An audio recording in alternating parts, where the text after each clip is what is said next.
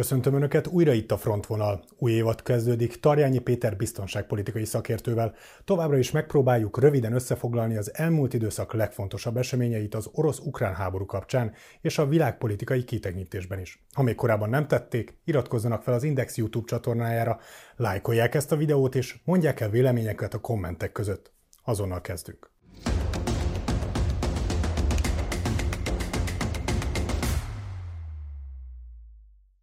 Üdvözlöm Péter, újra itt önt a stúdióban, és hát mással nem is nagyon tudnánk kezdeni, mivel néhány hete nem volt frontvonal, mint hogy arról beszéljünk, hogy mik az elmúlt hetek legfontosabb történései az orosz-ukrán háborúban a frontvonalakon. Én is üdvözlök mindenkit, és egy nagyon-nagyon gyors és rövid összefoglalóban azt kell, hogy mondjam, hogy az elmúlt hetekben, ha egy szóban kéne összefoglalni, a felkészülés volt jellemző mind a két félre. Egyrészt, ha az ukrán oldalt nézzük, az ukrán oldalon nagyon-nagyon fontos volt, hogy a várható ellentámadása, ugye erre a tavaszi hadjáratra, amit szerte a világon már mindenki vár, minden haditechnikai eszköz megérkezzen, amit a nyugat támogatási oldalról biztosítani kívánt és biztosított is az elmúlt időszakban. Ugye a legfrissebb hírek szerint tulajdonképpen ezekben a szállítmányokban 98-99 százalékos teljességgel, amit a nyugat vállalt, mind a harcjárművek tekintetében, tehát páncélozott szállító harcjárművek, lövészpáncélosok, harckocsik oldaláról, tüzérségi eszközek oldaláról, ezt mind-mind a nyugat leszállította Ukrajnának. Ez az egyik része természetesen ennek a, a tevékenységnek, mert nagyon-nagyon fontos emellé, hogy megfelelő kiképzett állomány is rendelkezésre álljon. Ami azért érdekes, mert Ugye történt egy nagy kiszivárogtatás, és a kiszivárogtatás kapcsán, ha nem is olyan súlyú, mint amit egyébként mindenki gondol, hogy itt abszolút az ukrán haditervek orosz kézbe kerültek, tehát hogy nem beszélhetünk ilyenről, de azért voltak olyan érzékeny információk, amihez kapcsolódóan azt látjuk, hogy megközelítőleg 12 dandár készült fel erre a, a hadműveletre. Az ukrán oldalon ugye egy dandár szervezésben megközelítőleg ilyen 4-5 ezer emberről, 4-5 ezer katonáról, harcosról beszélünk, ami azt jelenti, hogy megközelítőleg egy ilyen 55-60 ezer ember készült föl a hadműveletek végrehajtására, és ami nagyon-nagyon lényeges, ebből a 12 újonnan fölállított dandárból 9 már NATO kompatibilis kiképzést kapott, ami azt jelenti, hogy több mint 40 ezer katona az elmúlt hónapokban szerte Európában, illetve a tengeren túlon megkapta a legkorszerűbb és legmagasabb NATO képzést, különös tekintettel arra, hogy hogyan lehet áttörni olyan védelmi vonalakat, amelyeken nagyon komoly műszaki akadályrendszer épült ki, és hogyan lehet ezeken különböző technikai eszközökkel átjutni. Tehát ez az egyik oldal. A másik oldal részéről, ha nézzük az orosz megközelítést, Oroszország jól láthatóan az elmúlt hónapokban érzékelte azt, hogy az, amit a téli hadjárat fogalmazunk így beharangozásában, tehát az, hogy az ukrán energetikai infrastruktúrát teljes egészében tönkreteszik, az, hogy például Európa fagyba borul, ezek a műveletek nem jöttek össze, és néhány területen folyamatosan erőltették az elsősorban Bakmut térsége, hogy valahogyan az áttörést végre tudják hajtani. Ez olyannyira nem jött össze, most már több mint tíz hónapja zajlanak a harcok Bakmutnál. Nyilván egyébként túlnyomó részében a várost egyébként már az orosz erők ellenőrzik, de nem százszázalékos a város elfoglalása, ami ugye azért érdekes, mert holnap május 9-e a győzelem napja, ugye a második világháborúnak a zárása, és egyfajta ki nem mondott, de azért ennek ellenére meghatározott célként az orosz katonai vezetés szerette volna hogyha a Krem vezetésének prezentálni tudják, hogy igenis ezt a hadműveletet befejezték. Nyilván Ukrajna hasonlóképpen látja ennek a dátumnak a szimbólum értékét, és ezért van az, hogy nagyon-nagyon komolyan ellenállnak. És miközben Ukrajna egy támadó hadműveletre készült föl, Oroszország védelmi műveletekre, és azt kell, hogy mondjam, hogy ez azért nagyon-nagyon kemény helyzet, mert hogy Oroszország katona mérnökei, hadmérnökei hihetetlen módon értenek az ilyen védelmi rendszerek kiépítéséhez. Ez mindig így volt egyébként, tehát hogy ennek száz években mérhető tradíciói vannak Oroszországban, és ezért mondom azt, hogy én nagyon-nagyon nem irigylem az ukrán katonákat, akiknek ebben a támadó hadműveletben részt kell venniük, mert egy lépcsőzetesen felépített mélységben, tehát több tíz kilométeres mélységben kiépített olyan védelmi rendszeren kell átjutniuk, amiben azért Oroszország jó pár meglepetést elhelyezett. Az már előbb említett 55-60 ezer fős dandár. Mire lehet elegendő? Tehát, hogy nyilván a túloldalon még mindig azért egy elvileg túlerővel állnak szemben az ukrán katonák. Mi lehet az elsődleges célja ennek a kiképzett NATO-kompatibilis ukrán dandárnak? Ugye itt több dandárról beszélünk, és azt kell megértenünk, hogy attól függetlenül, hogy egyes térségekben Ukrajna az elmúlt időszakban azért ilyen tapogatózó harcban próbálta megnézni azt, hogy az orosz erők mennyire erősek. Én azt gondolom, hogy az orosz védelmi rendszerekkel kapcsolatban nem Ukrajna, hanem elsősorban a NATO és az Egyesült Államok nagyon-nagyon sokat segített hírszerzési szempontból, hogy ezeket a, a védműveket ismerje Ukrajna. Ez nem jelenti azt, hogy ezeken átjutottak, vagy át tudnak jutni. És kérdésére válaszolva, ilyenkor van az, amikor egy frontparancsnok vagy egy támadást előkészítő vezérkar, egy hadműveleti törzs, azt próbálja kisakkozni, hogy hol vannak azok a gyenge pontok, ahol ha nem is nagyobb az ereje a támadó félnek összlétszámban, de azért azt el tudja érni adott esetben Ukrajna, hogy azon a döntő területen, azon a néhány tíz kilométeres szakaszon nagyobb létszámban, nagyobb technikai fölényben történhessen meg egy áttörés. Tehát ez az erőszpontosítás elve a, a hadműveletekben, és erre törekedik egyébként Ukrajna. Az, hogy mit akarnak elérni, hát ebben azért eléggé széles a skála, tehát hogy itt vannak a a vágyelvű gondolatok, most ezt nevezzük nevén, amiben egyszerűen a kommunikációs gépezetben Ukrajna arról beszél, hogy teljes egészében vissza akarja szorítani a Oroszországot, sőt, nem csak, hogy a, a 2022. február 24-én elindult támadás vonalához szeretné visszaszorítani Oroszországot, hanem a 2014 előtti. Tehát a Krimfélsziget visszafoglalása, a Donbass, Luhansk teljes térségének visszafoglalása, én azt gondolom, hogy ez vágyálom. Tehát, hogy erre ez a hiába kiképzett és hiába felszerelt ukrán haderő nem képes még. És hát egy nagyon fontos, és egy picit ilyen logikai bukfenc, de egyébként szerintem a nézők, olvasók megszokták így tőlünk, hogy azért vissza kell ugranunk olyan szempontból, hogy mi történt az elmúlt hónapokban, hogy Oroszország egy mozgósítási hullámon keresztül próbál erőtartalékokat, elsősorban élő erő oldaláról létrehozni mélységben, hogyha mégis megtörténne az áttörés Ukrajna oldaláról, akkor megfelelő tartalékokkal ezeket a támadó erőket vissza lehessen szorítani. És ebben van minden. Tehát a legfrissebb hírek azt mutatják, hogy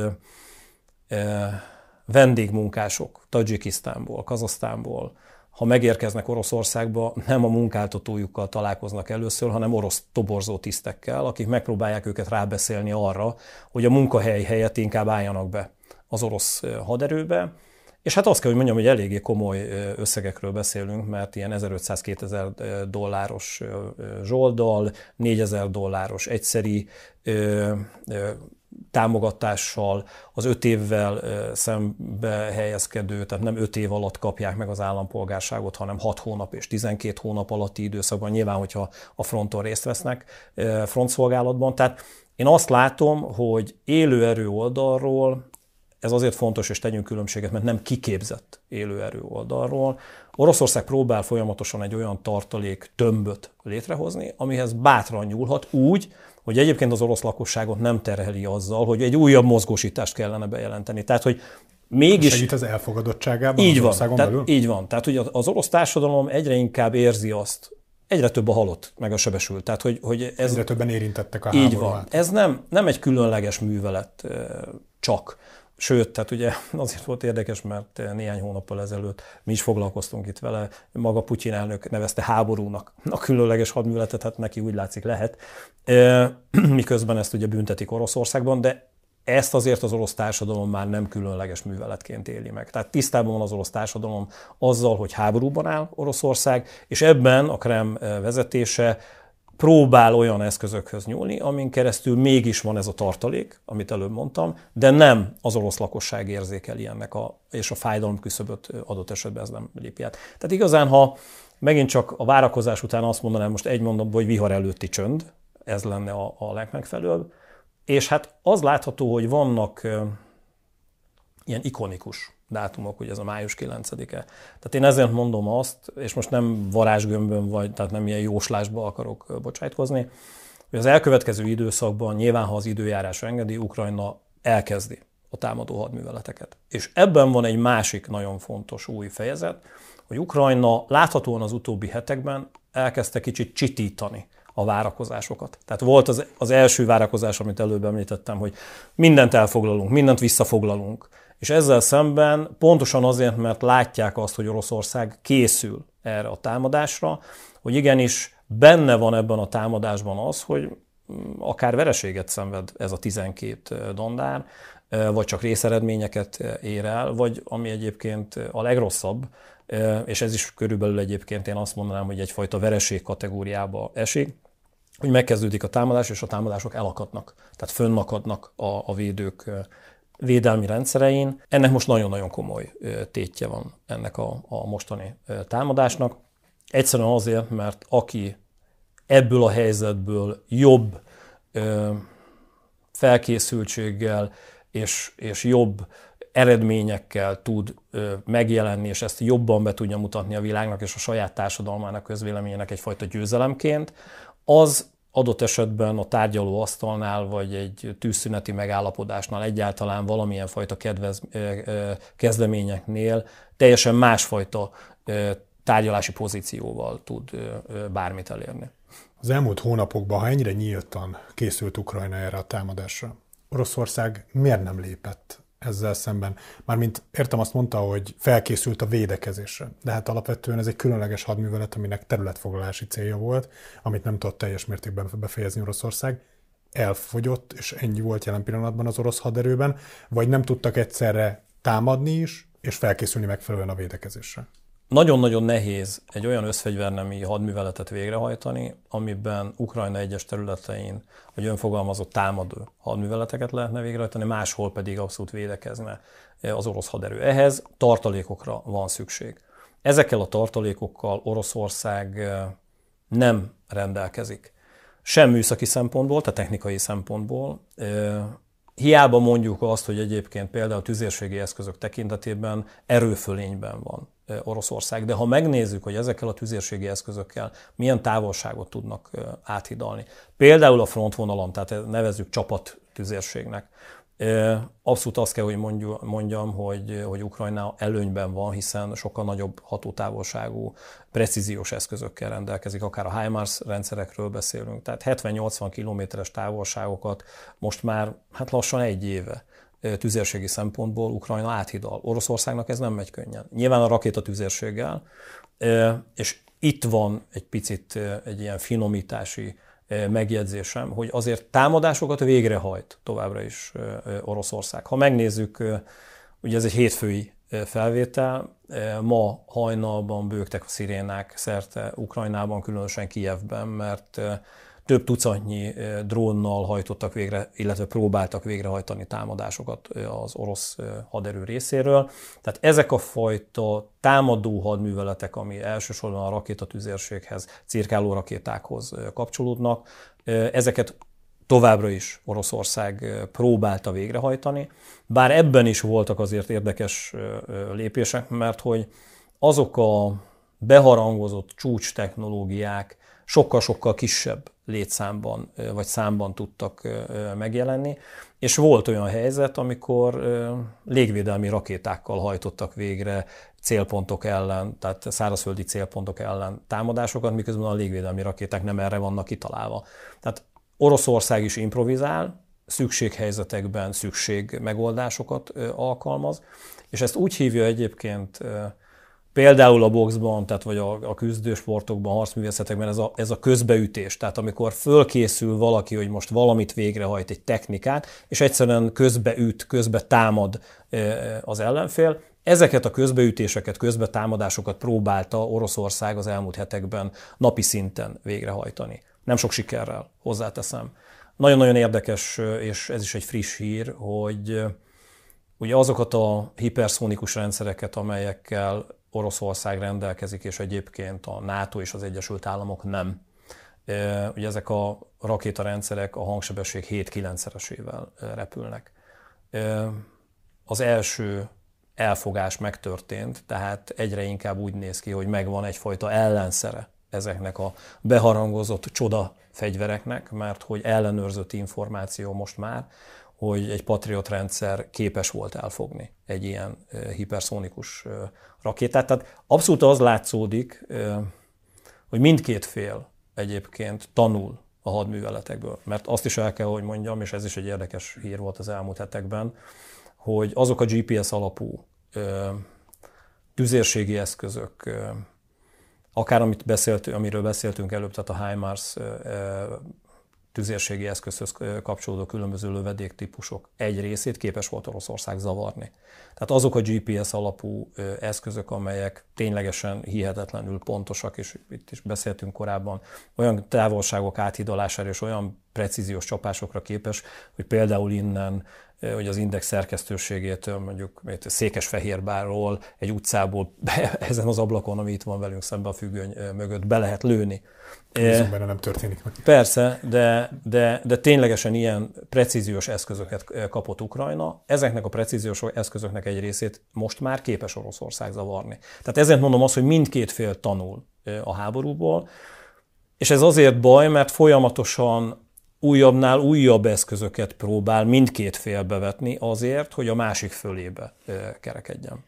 Hogyha már a blokk elején említette a drónokat, és hogy hajnalban dróntámadás érte ugye Kievet, és szóltak a szirének, hát az elmúlt héten történt ugye egy másik esemény, ami nagy port kavart, ez pedig ugye a Kremlt érő dróntámadás volt. Ezzel kapcsolatban számtalan plegyka keringett, és egyre inkább azt a nézetet cáfolja minden észérv, hogy hogy hát azért ez nem egy Putyin elleni támogatás volt, és azt is elég erősen kétségbe lehet vonni, hogy ezt Ukrajna indította. Így van.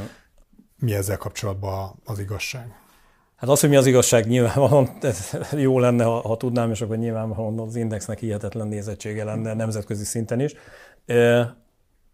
Többfajta forgatókönyv van, és ebben mi a legvalószínűbb? Gondolom azt, hogy ilyen százalékosan lehet ö, ö, súlyozni. Én azt gondolom, hogy a legkisebb százalékkal, és ezt ilyen 2-5 százalékra mondanám, hogy ez egy tudatos Ukrajna által végrehajtott támadás lett volna, ami arra irányult, hogy Putyin elnököt likvidálni lehessen. Tehát, sőt, azt mondom, hogy majd, hogy nem a nullához közelít százalékos oldalról. Egyszerűen azért, és ebben van egyébként én azt hiszem egy kicsit zavar, hogy nagyon érdekes volt, hogy a YouTube-ra fölkerült felvételek, tehát videófelvételek konkrétan a támadásról, illetve a nemzetközi médiában végigfutott lídek, címek és egyáltalán megközelítések között volt egy óriási szakadék, egy óriási ellentét.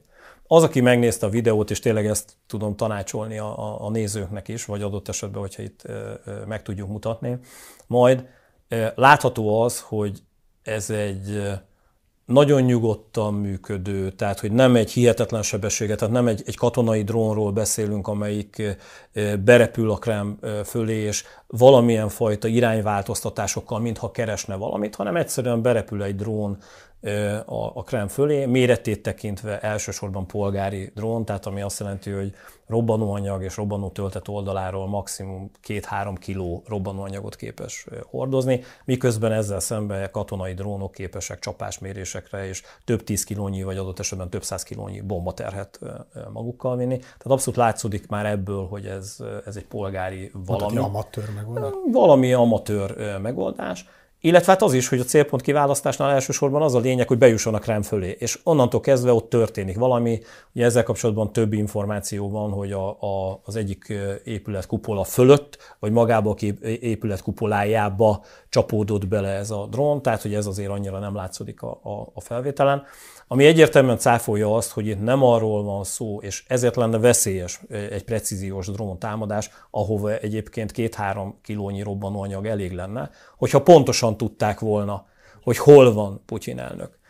És ezért mondom azt, hogy nyilván ennek egy nagyon komoly hírszerzési fiaskó része lenne Oroszország oldaláról, hogyha egy drón így berepülne, és pontosan tudná, hogy a Kremben hol tartózkodik Putyin elnök, mert hogy akkor ez valamilyen fajta szivárogtatást mutatna, rés lenne úgymond az ő biztonsági rendszerének pajzsán, tehát itt egy általános támadásról van szó, ami, és akkor itt jön a, a nagyobb százalékos rész, elsősorban az orosz média, az orosz társadalom felé egyfajta olyan üzenetként, és amiről mi is beszélgetünk most, hogy az orosz társadalom azért látja, hogy itt, itt már ez nem egy különleges művelet, hanem elsősorban a háború, hogy az érzelmek felkorbácsolására alkalmas, hogy lám, olyan ellenséggel küzdünk, amelyik a fővárosunk ellen is, a, a, a kormányzati legfontosabb negyed ellen is képes támadásra, és nem csak, hogy képes, hanem meg is teszi ezt. Az, hogy ezt itthon, illetve külföldön, tehát elsősorban a nyugati médiában, úgy, ahogy mi most beszélgetünk, helyre lehet tenni. Ez nem jelenti azt egyébként, hogy Oroszországban ezt nem hiszik el sokan.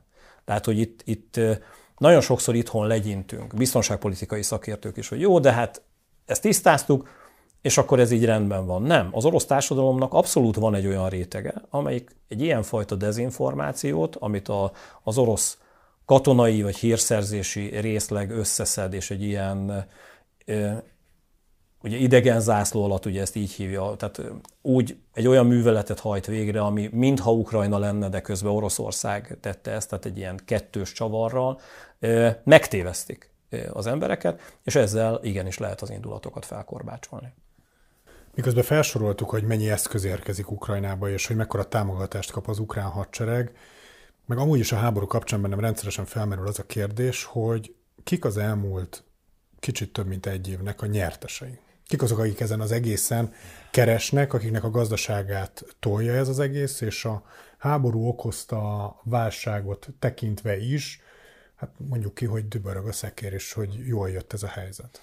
Nyilvánvalóan is a háborúnak mindig a nyertesei ugye a hadi eszközöket és hadi felszereléseket gyártó cégek. Itt egyébként ezt is tegyük egy kicsit helyre, mert ugye ezzel kapcsolatban mindig arról beszél szerte Nyugat-Európában mindenfajta média, hogy ez, ez az Egyesült Államok. Tehát azért tegyük ehhez hozzá, hogy ebben a, a bizniszben, ebben az üzletben azért Nagy-Britannia, Norvégia, Svédország, tehát számtalan nyugati ország jeleskedik. Nyilván más-más súlyjal, tehát hogy ebben azért van egyfajta súlyozási történet, amiben nyilván a legnagyobb súlyban és a legnagyobb bevételi részben az Egyesült Államok tud realizálni pénzeket, de ezt is tegyük helyre, nem azonnal.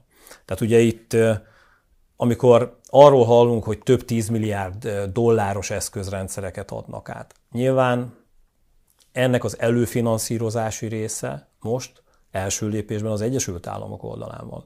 Az más kérdés, hogy itt Magyarországon mondani szoktuk, hogy nincs ingyen ebéd. Tehát ilyen szempontból ezért valamikor Ukrajnának fizetnie kell. Vagy egyszerűen kifizeti ezeket a, a fegyverrendszereket. Nyilván ebben van olyan, ami abszolút vissza nem térítendő támogatás, tehát hogy, de akkor is azt mondom, hogy azért nincs ingyen ebéd. Vagy egyéb üzleteken keresztül. Egyszer ennek a háborúnak jó lenne, hogyha minél hamarabb vége lenne, egyszerűen ennek a háborúnak vége lesz. Nyilván a helyreállítás az legalább akkora üzlet, mint egyébként maga a háború, és ilyen szempontból ott lehet kompenzációban ezeket az összegeket ezeknek az államoknak visszafizetni. Ha már Norvégiáról, Svédországról beszélünk, ők azért nagyon komoly páncéltörő fegyverrendszerekkel, felderítő rendszerekkel, légvédelmi rendszerekkel, egyéb védelmi eszközökkel támogatták Ukrajnát. Nagy-Britannia tulajdonképpen a mozgó tüzérségének jó részét, vagy mozgatható tüzérségén, önjáró tüzérségének nagy részét átadta teljes egészében. És ennek van a második üteme, ami nem elsősorban Ukrajnára ö, ö, mutat, hanem hogy azok az országok, például Szlovákia, Lengyelország, amely országok átadják a fegyverrendszereiket, hoznak egy döntést, a tekintetben, hogy milyen új fegyverrendszerrel pótolják. És nyilván ebben kicsit, most bocsánat, hogy ezt mondom a nézőknek, mint amikor beszámítanak egy autóvásárlásnál. Tehát, hogy, hogyha az ember a régebbi autóját odaadja valahova, esetünkben a régebbi autó az egy régebbi fegyverrendszer, és megkapja Ukrajna, akkor kedvezményesen lehet egy újabb rendszert, egy újabb autót, vagy egy újabb fegyverrendszert megszerezni. És ez jól látható egyébként szerte Európában, hogy ez a fajta megközelítés és döntéssorozat elindult. Ebből van egyébként feszültség is. Nem véletlen az, hogy az Európai Unió látja, hogy súlyozásban az Egyesült Államok felé billen ez a fajta fegyvertámogatásos történet. És nyilván ez olyan, tehát ezek hihetetlen mértékű üzletek. Tehát most hadd mondjak egy konkrét számot, hogyha visszaemlékszik. A háború első napjaiban, az első két hetében ugye Németország egy 100 milliárd eurós fegyver fejlesztési és fegyvervásárlási döntést hozott, aminek egy jó része nyilván az Egyesült Államoknál költődik el. Tehát, hogy egy ország, tehát egy Európai Uniós ország. És ugye az egész Európai Unió megmozdult ilyen szempontból, tehát hogy az látszik, Így van, hogy... tehát a fegyvervásárlás tehát egyszerűen azt kell látnunk, hogy ez a háborús helyzet felkorbácsolta ezt a fajta nyugalmi helyzetet. Hát picit mindenkit felébresztett a Csipke Rózsika álmából, és mindenki odaállt a kasszához, és elkezdett rendelni. Így van. És hát nyilván Ebben más szereplők is vannak, azért ne felejtsük el az ázsiai szereplőket, Dél-Koreát, ne felejtsük el azt, hogy Japán is nagyon komoly fegyverzeti fejlesztések irányába mozdul, és az Unióban ebből van egy olyan fajta feszültség, hogy az Unió szeretné azért ezeket az összegeket belül tartani, tehát nem menjen minden a tengeren túlra, ami azt hozza és azt jelenti, hogy Vélhetően Németországban, Franciaországban, illetve több európai országban, itt ebből kiemelném egyébként Lengyelországot, nagyon komoly fegyvergyártási projektek indulnak az elkövetkező években, illetve már el is indultak, amelyeknek egy jó része saját fejlesztésre, tehát nem amerikai technológiák irányába mutat, hanem európai technológiák irányába. Úgyhogy lehet azt mondani, hogy felbojdult a világ ebben a, a témakörben. Tehát kérdésére válaszolva a fegyverlobbi hihetetlen módon jól járt e tekintetben. És azért arról is beszéljünk, hogy miközben egy energetikai válságot is megtapasztaltunk, amihez kapcsolódóan Oroszország eléggé elszámította magát, hiszen itt ebben a műsorban is beszélgettünk energetikai szakértővel, és nagyon érdekes volt, hogy néhány hónappal ezelőtt eh, még ő is úgy fogalmazott, hogy, hogy sokkal hosszabb időre van szükség, hogy Európa függetlenedni tudjon az orosz gáztól és olajtól.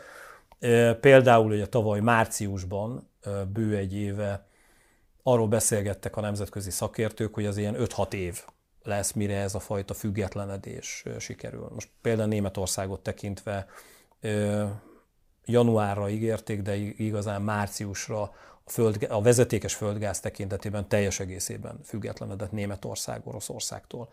Óriási eredményeket ért el ilyen szempontból ö, ö, Európa, és nyilvánvalóan ezek a fejlesztések, ebből kiemelhetjük például Norvégiát, de kiemelhetjük Európát tekintve, tehát nem az EU, hanem Európát tekintve az Egyesült Királyságot, hogy több olyan gázmezőt, több olyan lelőhelyet, fúrótornyot, állítottak be, indítottak újra, amin keresztül ez a fajta függetlenedés Oroszországtól lehetőségeket biztosított, és nyilván ezek a vállalatok is nyertek ezen. Oroszország nagyon komoly piacot veszített. Időnként mondom azt, és ezt elsősorban ugye Finnország és Svédország NATO csatlakozása kapcsán mondtam eddig, hogy ha lett volna varázsgömbje Putyin elnöknek, és egy picit előre lát az időbe, már csak emiatt az egy tény miatt is, hogy ez a két ország csatlakozik a, a, a NATO-hoz, már azt mondta volna, hogy újra kéne gondolni, és inkább nem kellett volna elindítani ezt az ukrán háborút. De azt mondom, hogy azáltal, hogy ilyen szinten ekkora veszteség érte piaci részvétel oldalról Oroszországot, hogy tulajdonképpen nem kívánatos az orosz gáz és az orosz olaj Európában. Én azt gondolom, hogy ez is nagyon fáj már Oroszországnak. Még a számokban ez nem olyan szinten látszódik, de akkor is egy piacvesztés, nyilván nem azonnal, de három-öt éven belül nagyon-nagyon látszódni fog. És nyilván, ahogy a biztonságpolitikában, úgy a gazdaságpolitikában sincs légüres tér. Tehát, hogyha valahol egy piaci részvevő eltűnik, vagy kiutasítják, vagy kiszorítják, tehát ízlések és pofonok ki hogyan fogalmaz, nyilván annak a helyére valaki be fog nyomulni. És ebben láthatjuk azt, hogy az energetikai szektorban európai vállalatok, az Egyesült Államok, Katar, tehát hogy számtalan ország lehetőséget kapott. Tehát ezért mondom azt, hogy vannak nyertesei, és hát vannak vesztesei is ennek a, a háborúnak. Én azt gondolom, hogy mindkét ország, tehát Oroszország és Ukrajna vesztese ennek a, a háborúnak, és nem csak az emberi oldalról mondom. Ukrajnát tekintve Ukrajna infrastruktúrája, tehát hogy hihetetlen mértékű. Európának is vannak veszteségei. Nyilván Európa van a legközelebb ilyen szempontból, gazdasági, biztonságpolitikai szempontból ehhez a, a, a háborúhoz. Nagyon komolyan, ha csak azt nézzük, hogy milyen menekült áradat van, itt az Indexen is, hogyha megnézik egyébként a, a nézők, olvasók, napi szinten ír az Index is arról, hogy ilyen 10-12 ezer ember érkezik naponta Ukrajnából. Nyilván ezekkel az emberekkel valamit kezdenünk kell, és nem csak hozzánk érkeznek, tehát Szlovákiába, Lengyelországba, tehát hogy sok-sok millió ember mozog Európában, akiről gondoskodnunk kell. Tehát ilyen szempontból számtalan olyan egyéb része van, ami kapcsán nyilvánvalóan a világ azt szeretné már, hogyha béke lenne. Nagyjából a háború kezdete óta téma folyamatosan az, hogy, hogy eszkalálódhat-e ez a konfliktus Oroszországon és Ukrajnán kívülre, belesodródhat-e más ország, lehet ebből az egészből világháború, és talán ennek a görbéhez folyamatosan változik. Volt, hogy egy kicsit közelebb voltunk az eszkalálódáshoz, van, hogy egy kicsit távolabb, viszonylag röviden most hol állunk ebben a görbében, mennyire állunk közel ahhoz, hogy ez elharapozzon ez a konfliktus? Én ezt szétbontanám. Folyamatosan ugye fölvillant, és nagyon sokszor írták a nézők is, olvasók is, hogy az atomháború veszélye mennyire van jelen. Én azt gondolom, hogy az atomháború és az atomfegyverek bevetése egyre inkább háttérbe szorul. Tehát ilyen szempontból azt tudom mondani, hogy minél tovább tartanak a műveletek egyébként, annál inkább látható, hogy nem akarnak a felek, és elsősorban ugye itt most Oroszországról beszélek, nem akar atomfegyvert használni. Gazdasági szempontból lehet, hogy furcsa lesz az, amit mondok. Én azt mondom, hogy ez már egy bolygóméletű konfliktus. Nem világháborút mondanék, de az, hogy a kereskedelemben abszolút látszódik, hogy csak egy szegmenset hadd emeljek ki, tehát hihetetlen drága lett bizonyos térségekbe, elsősorban távol-kelet felé repülni Európából, mert hogy nem lehet használni ezeket a, a légtereket. Tehát egyszerűen ki kell kerülni Oroszországot és Ukrajnát. Miközben három évvel ezelőtt, vagy mint a másfél évvel ezelőtt teljes egészben csak át kellett repülni e fölött a térség fölött. Tehát, hogy gazdasági szempontból ez a válság már, én azt mondanám, hogy eszkalálódott, és ez fáj mindenhol. Nyilván ez tud rosszabb lenni, ebben van egy folyamatos tűzoltó tevékenység, amiben egy kettős hatás érvényesül. Egyrészt annak megakadályozása, hogy Oroszország olyan forrásokhoz jusson, amin keresztül még inkább tudja a háborút finanszírozni. Ilyen volt az, és ezért döntött úgy Európa, hogy elvágja ezeket a földgáz és olaj vezetékeket. Tehát tényleg így van, hogy napi szinten egy milliárd euró profit profit volt Oroszország oldalán, csak a földgáz eladásból. Tehát, hogy ezeket vissza, kell, vissza kellett szorítani. De ne gondoljuk azt, hogy ez, ez, ez nem fáj Európának. Tehát, hogy ezért mondom azt, hogy gazdasági szempontból ez már egyfajta eszkaláció, mert hogy sokkal több területen fáj, mint a, abban a két országban. De az, hogy a fegyveres konfliktus kiterjedjen, ez senkinek sem érdeke. Egyrészt ennek van egy nagyon egyszerű katonai oka megmutatta a nyugat az erejét. Tehát azt látja Kína, azt látja Oroszország. Oroszország tekintetében, most hadd mondjak, bocsánat, egy példát, 2022. február 23-án, ha megkérdezett volna engem, hogy mit gondolok az orosz hadseregről, én azt mondtam volna, hogy egyszerűen így uh, átszaladnak Ukrajnán. Ehhez, ehhez képest Kijevig nem tudtak igazán eljutni. Tehát lelepleződött az, hogy a nyugat támogatásával, a nyugati fegyverrendszerekkel ilyen nagy háborúkban nem képes egy nagy hatalom nyerni a nyugat ellen. És ezt egyébként Kína is most már tudja. Tehát Kína még nincs olyan szinten, hogy egy háborús konfliktusba fejest ugorjon, és azt gondolja, hogy egyébként a nyugat ellen győzni tud. Ezért mondom azt, hogy a fegyveres konfliktus veszélye, és ez egy ilyenfajta világháborús történet, ez nagyon-nagyon komolyan csökkent. De ez nem jelenti azt, hogy ezek a bajós árnyak eltűntek. Tehát én azt látom, hogy akár Kína tekintetében, akár Oroszország tekintetében, hogy ezek a nagyhatalmak közelítenek egymáshoz, próbálják azt a fajta helyzetet valahogyan összehozni, hogy tanulva az elmúlt egy évből, hogyan lehet adott esetben a nyugat, és elsősorban az Egyesült Államok gondolkodásán, katonai filozófiáján, egyáltalán amit mi képviselünk, kifogni és valahogyan ebben győzni.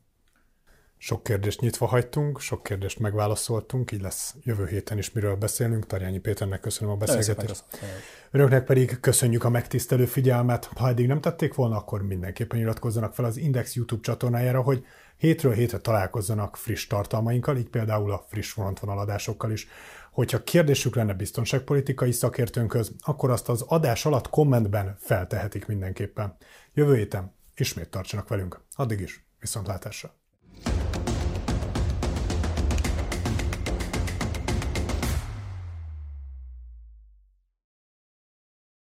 A műsor a Béton partnere.